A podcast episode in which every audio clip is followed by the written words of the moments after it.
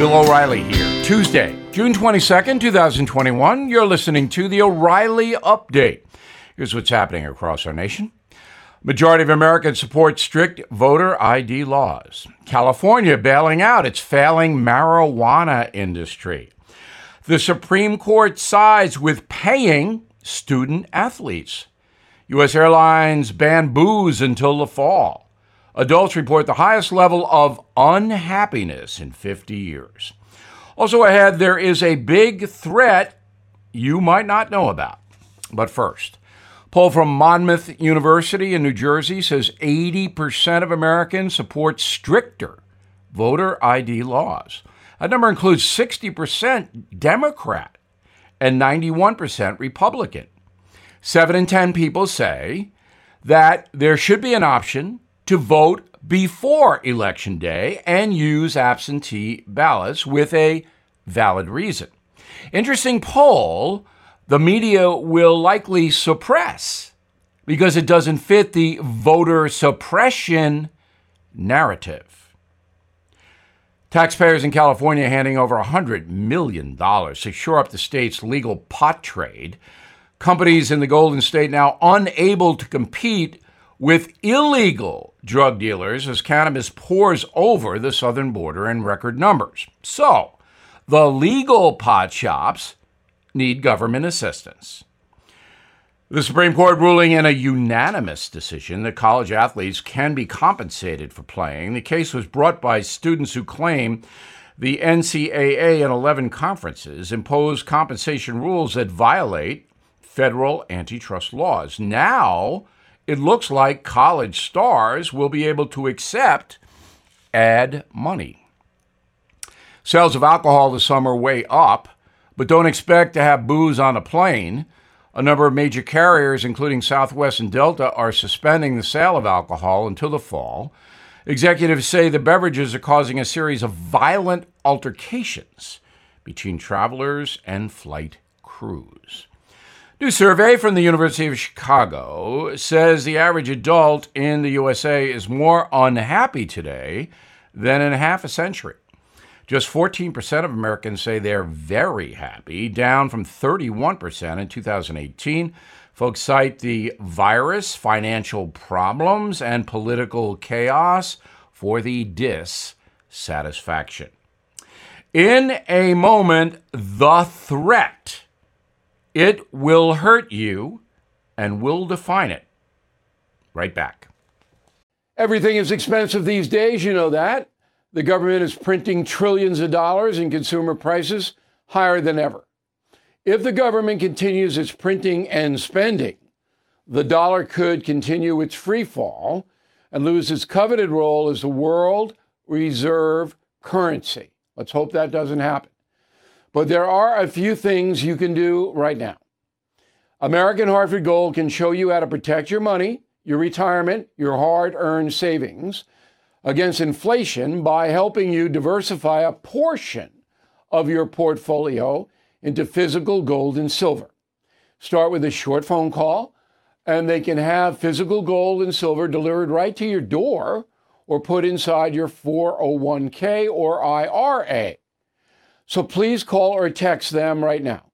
Tell them Bill O'Reilly sent you. Call 877 444 GOLD, 877 444 GOLD, or text GOLD to 65532. Again, that's 877 444 GOLD, or text GOLD to 65532.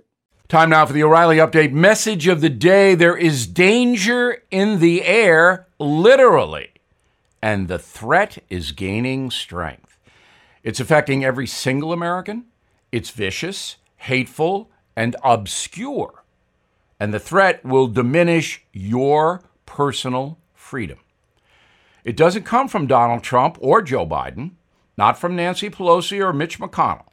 The threat has nothing to do with climate change, COVID, or China. No, the forces who are punishing individual freedom are the powerful men and women who run the mass market information corporations and social media. Let me explain. In order for Americans to make intelligent decisions about their society, leadership, and personal security, they need honest information above all. Those who formed our country obviously knew that because they gave the press specific constitutional freedoms and privileges. But today, honest reporting to enhance the knowledge of all citizens has largely disappeared. The media has been corrupted by craven corporations who see the American people as too stupid to know what's noble, too bigoted to do the right thing. Let me back that up. Recently, I paid $3.15 a gallon to fill my car with gas. Last year at this time, under President Trump, I paid $2.15. So why the price hike? Did Joe Biden's assault on the fossil fuel industry have anything to do with it? Would be fascinating to see a fact based report on the rise of gasoline prices, but we will not. Southern border authorities report close to 200,000 foreign nationals crossing into the USA each month. So, why did President Biden dismantle Trump's stay in Mexico policy that had almost stopped mass illegal immigration? That might be important to know, right? inflation, growing at its fastest clip in 30 years. Why exactly? NBC, ABC, CBS are not likely to tell us. In the past five years, approximately 3,000 African Americans in Chicago have been murdered, mostly by black criminals. Why? And why haven't the Democrats who control Chicago done anything about it? CNN, Bueller? Anyone?